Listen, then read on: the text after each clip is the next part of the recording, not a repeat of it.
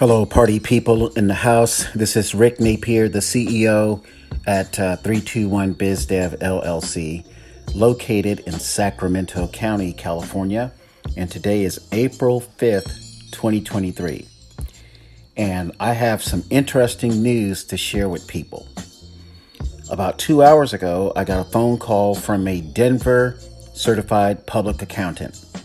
And uh, this public accountant, a guy I guess he's been following my uh, 321 Biz Dev podcast. And I'll tell you, even though my social media uh, accounts on Instagram primarily don't have a lot of activity, my podcast episodes blow up. It's not uncommon for me to get, you know, 1,000 to 1,500 listens in a two week to 30 day period. So back to the story with the CPA.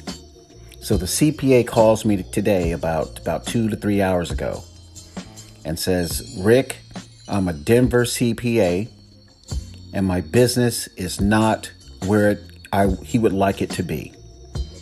And then he proceeded to tell me that my content primarily the podcast episodes and, and maybe he has read some of the blogs, and the blog articles and the podcast episodes are kind of the same thing.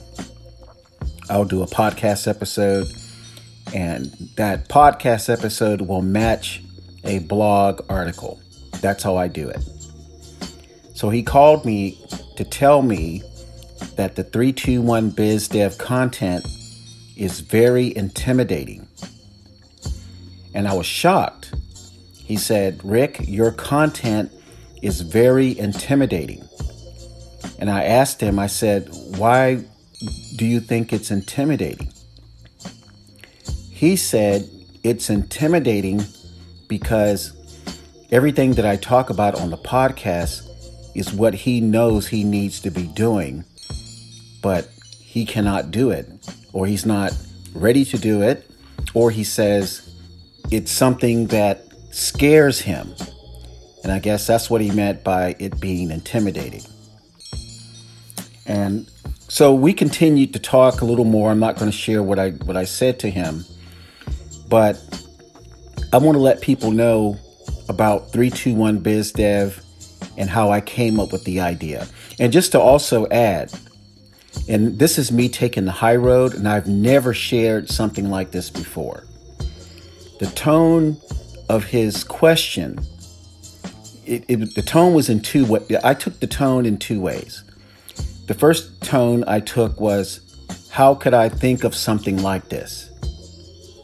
And then the second way I took it was, how could a black guy think of something like this? And that's the high road that I'm taking. And and I'm not faulting him, and I and I did appreciate him calling, and I got his name and number and uh, he may be a, a 321 Biz Dev uh, guest in the future.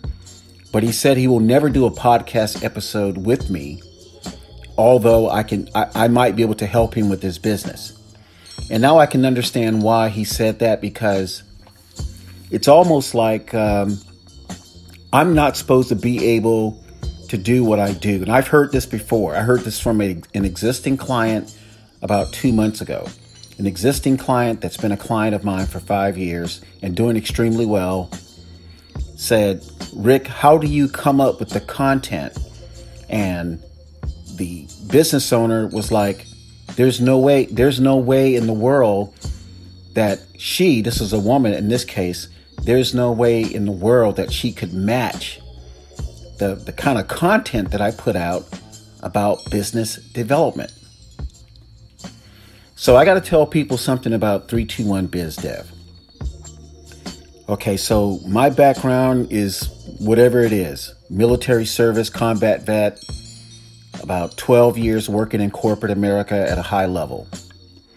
And uh, just doing a bunch of things. But I'll tell, tell you the story that it may help people connect with how I think, number one, and how I put together 321 BizDev. In 1997, I was working in corporate America. and I had this uh, disagreement with this upper executive that was my boss, and I got laid off for about six weeks.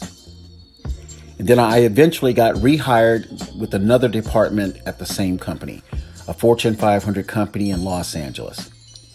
And during that time I was laid off, my car broke down. And I had I had money to take it to the mechanic to get it fixed. But since I had so much time, and this is right kind of like during the Christmas, Thanksgiving, Christmas holiday. And for people who know, a lot of corporate people get laid off around the holidays, and it happened to me. And my layoff was a result of just disagreements and a little bit of po- corporate political stuff. And those of you who have worked for or worked in a company that has 20,000, 30,000 people, you, you might know what I'm talking about. So when my car was broke, I had two options take it to the mechanic and pay 1200 bucks to fix it, or get a Chilton manual, which is like a DIY or DIY self service manual for cars, and learn how to fix it myself because I had the time. So I was very um, not good with cars. I had I had a low aptitude with mechanics in the military. My, my military job was something totally different than working in, working in mechan- working with mechanics. So I went to the auto parts store and bought the book, and I bought some tools that I thought I could use to help fix this car. So someone would have taken maybe two hours to fix the car. It took me two days to fix the car. Using a book, going back and forth and getting the right tools uh, to fix that car. Even I did something that, that was very bad the bolt that was in the car, I stripped it because I didn't use the tool the correct way. So now I had a bolt inside the engine sort of manifold. And and the car wasn't that old, it was about maybe 6 or 7 years old. But once you you make the, the mistake that I made on the car, the car is almost worthless unless you have extreme uh, auto mechanic skills, which I didn't. So I found another book, found something that said, This is how you get this bolt that I had stripped and I could not get it out with the with the tools that I had. So I learned how to get this bolt using something called um, Easy Out and this other tool to uh, still back the bolt out of the engine manifold. And I did it. And I was so happy that I accomplished something that I did not believe I would ever be able to do, which is taking an advanced mechanical problem with my limited skills and get this bolt out. So that's one of the first things that happened to me. The second thing that happened to me, I was working as a financial planner in the San Francisco area, and I applied for this job pretty much in Silicon Valley.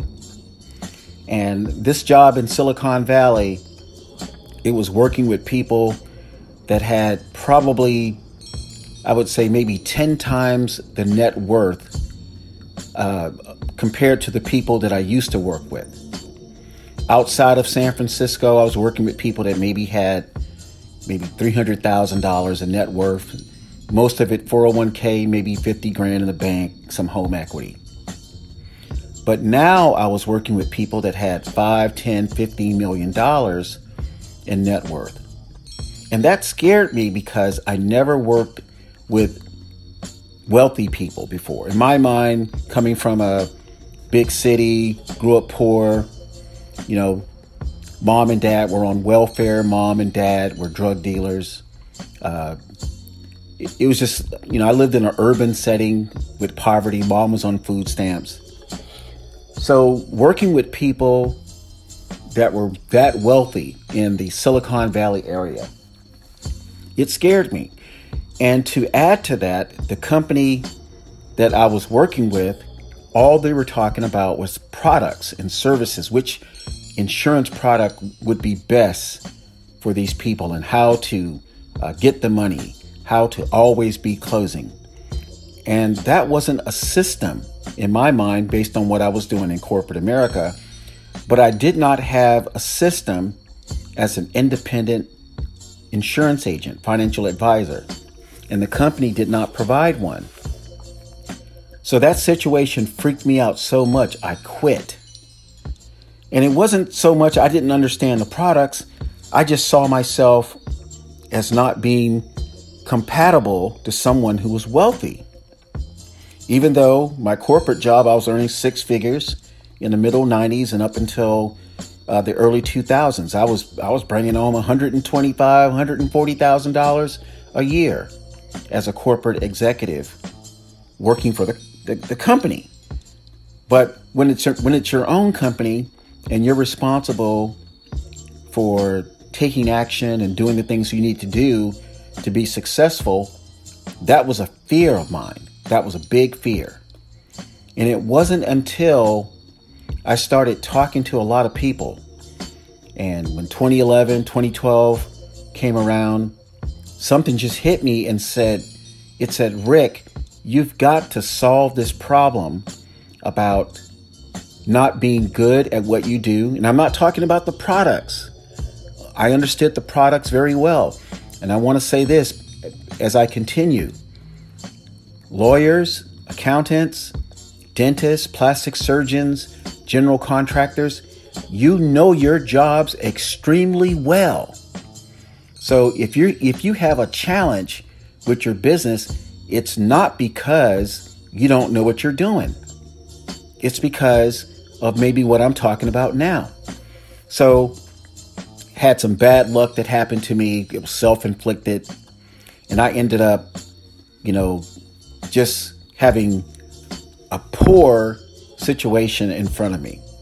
So I said to myself, I need to find out what is my sales problem because I know it's not products. So for the next, I think I, I probably booked about 5,000 hours over a three year period, coming up with my own sales system. Yes, I use some pieces from some things that I learned, but 75% of 321 Biz Dev is my own development. So I just want to let people know I totally understand if people feel intimidated by 321 Biz Dev. I totally get it. But business owners need to make a decision. Don't let, and this is my advice, don't let something scare you out of being successful in your business because that shit's to haunt you for the rest of your life until you fix it. Sorry for the language, but it's true. I've seen so many business owners who are extremely smart in their products and services fall victim to not getting the information that they need to fix the problem or being afraid to get the information that they need to fix the problem because they feel it would be taboo to admit there's a problem. So I want to thank you for listening to this episode. I'm Rick Napier, the CEO at 321 BizDev LLC. Direct phone number 415 413 0900. Take care and make it a great day.